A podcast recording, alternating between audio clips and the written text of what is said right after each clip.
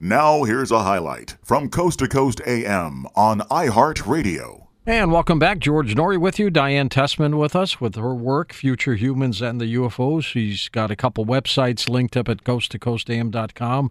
They are earthchangepredictions.com and team travel, teamtimetravel.com, teamtimetravel.com.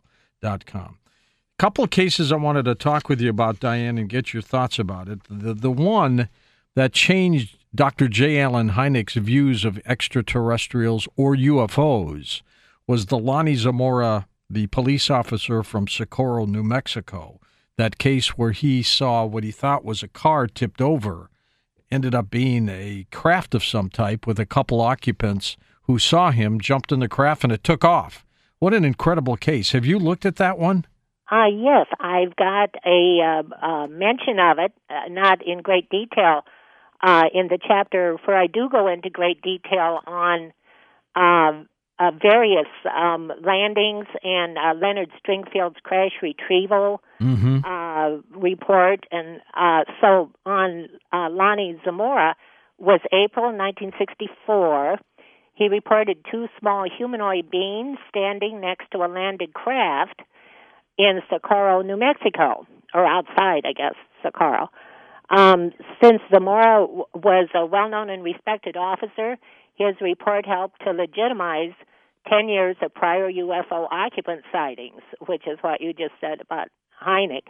Um, his report made headlines nationally and internationally. Uh, suddenly, the it landed, and suddenly the air was filled with a roar, and the officer saw a flame descending in the southwestern sky, and he glimpsed a shiny car-sized object, that, which is about the size of the Tic Tac, actually, uh, on the ground 150 yards away. Near it stood two small figures clothed in, clothed in white coveralls. Uh, he lost sight of the object and figures he passed behind a hill, and then he saw an egg shaped object standing on four legs. It displayed a, a peculiar insignia on its side, something like an arrow pointing vertically from a horizontal base to a half council crown. I don't know what a half council crown is exactly, but right. a crown. The two figures had disappeared. The object was emitting an ominous roar, and so Zamora charged back to his car. He glanced over his shoulder at one point, and it was now in the air, heading toward a nearby canyon. And so Blue Book investigators found that Officer Zamora had a reputation for integrity. They found landing marks on the desert floor. In the middle of these marks was a burned area apparently from the exhaust. It was a great story. Uh, yeah, it's one that's kind of forgotten. Uh, and again, here we had, especially, I will say, back in 1950, in the 50s and 60s and 70s, it was almost entirely humanoids or humans that were reported. I, I have a list here. I abbreviated it. Uh, it was much longer uh, that Richard Hall of NICAP, he was the MUFON Journal uh, editor, and I dated Richard for. Oh, did you? Okay. I was much younger. What did you guys talk about when you went to dinner? UFOs? that's what I wanted to talk about. Yes, that's all Richard would talk about too. He was very studious and meticulous, and I was very young and not wild, but I actually I wanted him to tell me his secrets, the UFO uh, information in the basement of his house. I should have you endorse our dating service, paranormaldate.com. You'd be great for that. um, yeah, he took me to meet his dad, and uh, yeah, we uh, dated for a while. Anyway, his NICAP report from 1954 to 1963 is just one humanoid after another. Uh, five small humanoid beings. Um, uh, one being three foot tall, diving suit, helmet, large eyes. Uh, uh, some of them normal sized human beings. And again, I abbreviated the list, but I've got a couple pages of it. Uh, tall, three tall beings with helmets visible in turret of pot shaped craft. And those, uh, I always say my abductions in the 1950s were um, in the golden age of UFOs. They probably Right. weren't quite as frightening, um, and uh, uh, there was something different. Uh, I speculate in the book that perhaps it was a different phase of humans. Maybe I met those from 250 years instead of uh, 5 million or something years ahead. Um, I don't know quite what the difference was, but something kind of changed to where. But you know, it could be within uh, within current humans that changed because uh, there was a lot of hysteria around abductions. Uh, possibly, it just kind of got to be a subject that was so kind of polluted with uh, not that people were wrong in what they reported, uh, but then of course when fake videos and all and Photoshop got going and all that really made it difficult. But I was going to say regarding um, uh, Richard, he he was Leonard Stringfield's confidant. They were friends, and uh, And the late Leonard did incredible work on these crash retrieval stories. incredible work and and um I can't vouch that everything that was reported to Leonard would have been the truth, but I can vouch that uh both Richard and Leonard were not liars or fools. They were both honest and committed and did meticulous investigations. Um Leonard would would interview uh, military like uh, guards, for instance, that had guarded uh, crash saucer bodies, um, bodies from saucers that had crashed when they were transported to um, Wright Patterson for autopsy, and he would he would interview the guard, a military man, and then next thing you knew, he couldn't find the military man again. In spite of all this, you still believe they're time travelers. Well, even more so, I do. Because here's an example of, of Leonard Stringfield. In each of three crates, he said, the, the guard said, were the recovered dead bodies of small humanoids. Um, as he related this astonishing information, he pointed vaguely to an area in Arizona. He says, This is where it happened. Uh, wait a minute here to get to the. I mean, and your book is very thorough, Diane, by the way. Yeah, it. You know, I took the old cases on purpose, not necessarily. They're because they were- classics. oh, because they're they're classic and they're thoroughly, as thoroughly as we can investigate. They are investigated, uh, and uh, I wanted them that way. Oh, here we go with what I was. Um, my my informant described what appeared to be hastily prepared wooden crates with little humanoids appearing to be four feet tall. They were lying unshrouded on fabric. Um, a number Wow. of air police stood guard near the crates.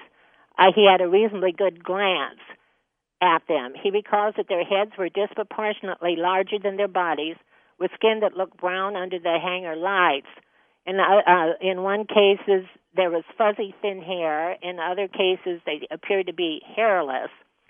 And uh, the guard noticed uh, in one case that one of the bodies had an exceedingly muscular chest or the bumps of a female breast. And later it was reported that one of them was indeed a female.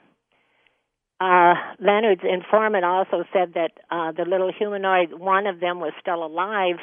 Attempts to save its life were unsuccessful. Their uniforms were burned onto their bodies. They were silver. The uniforms weren't damaged, uh, but they were stuck onto their bodies. Anyway, just really, uh, uh, and then he had uh, u- autopsy reports too on atrophied genitals and digestive tract, um, uh, thin, opaque white skin, not pink skin, uh, dead white skin, not de- but uh, n- no color to the skin, no muscles, and um, I have a expert in the book who's been on your show, Dr. Mike Masters, Yeah. that says, yeah, he's got a chapter.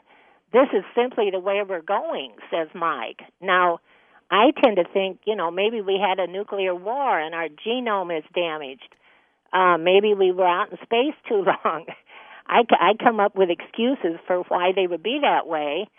And he always says, well, according to evolutionary anthropology, this is the way we would be going. But that would indicate they came from quite a while in the future. Obviously not.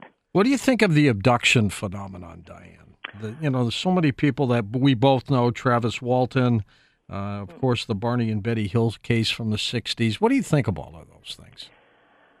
Uh, I when I went through them again for the book, I was amazed that every one of those Betty and Barney Hill, Betty Andreasson, Travis Walton, Steve Boucher, who is a friend, he's um, younger than the others. There is more recent. D- did you have one too?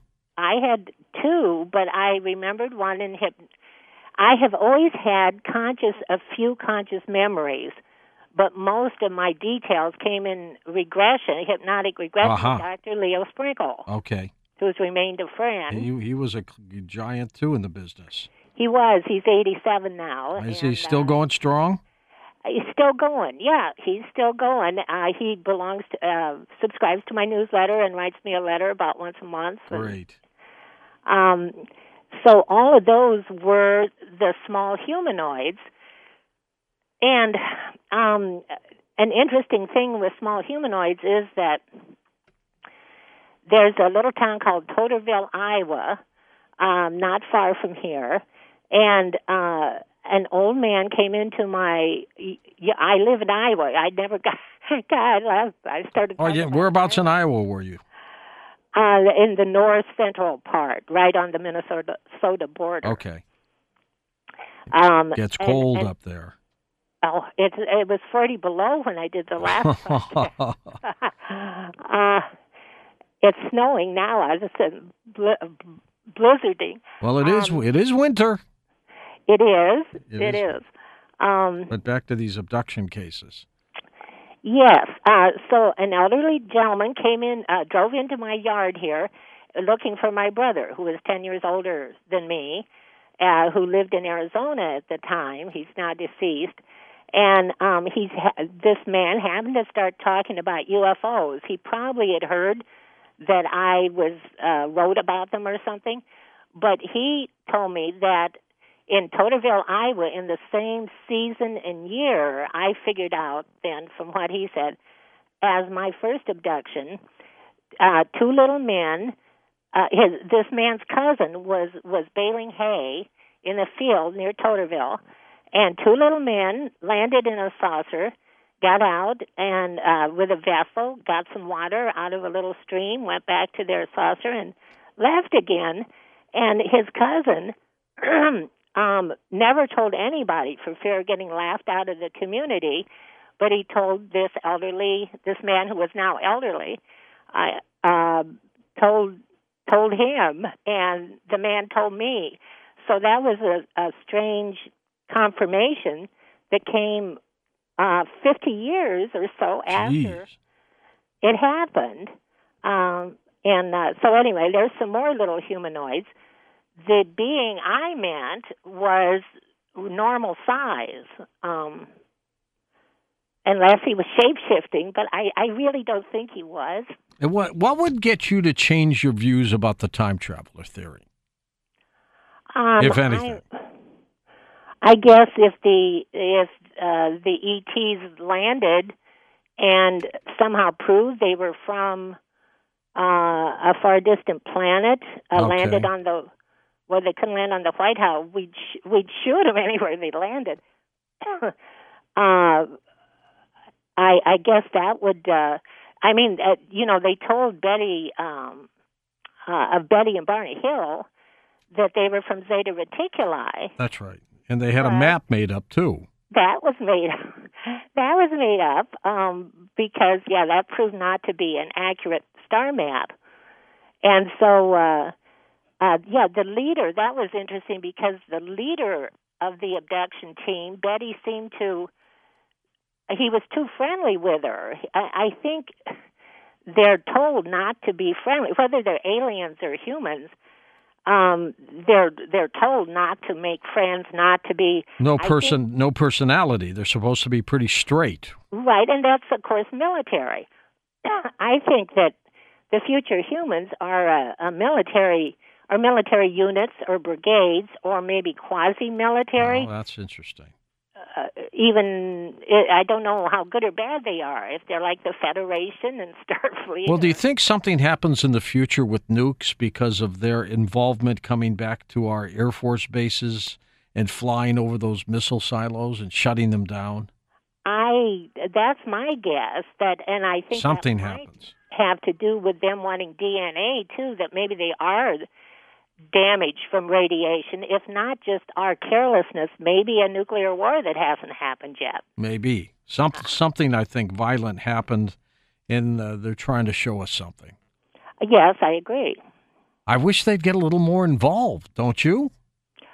Yes, but maybe it's up to us. Like the child has to learn to tie her shoes. So it's up to us to figure it out, which I'm trying to tell the world. And then maybe uh, disclosure. Well, this is maybe uh, too complicated for the time we've got here.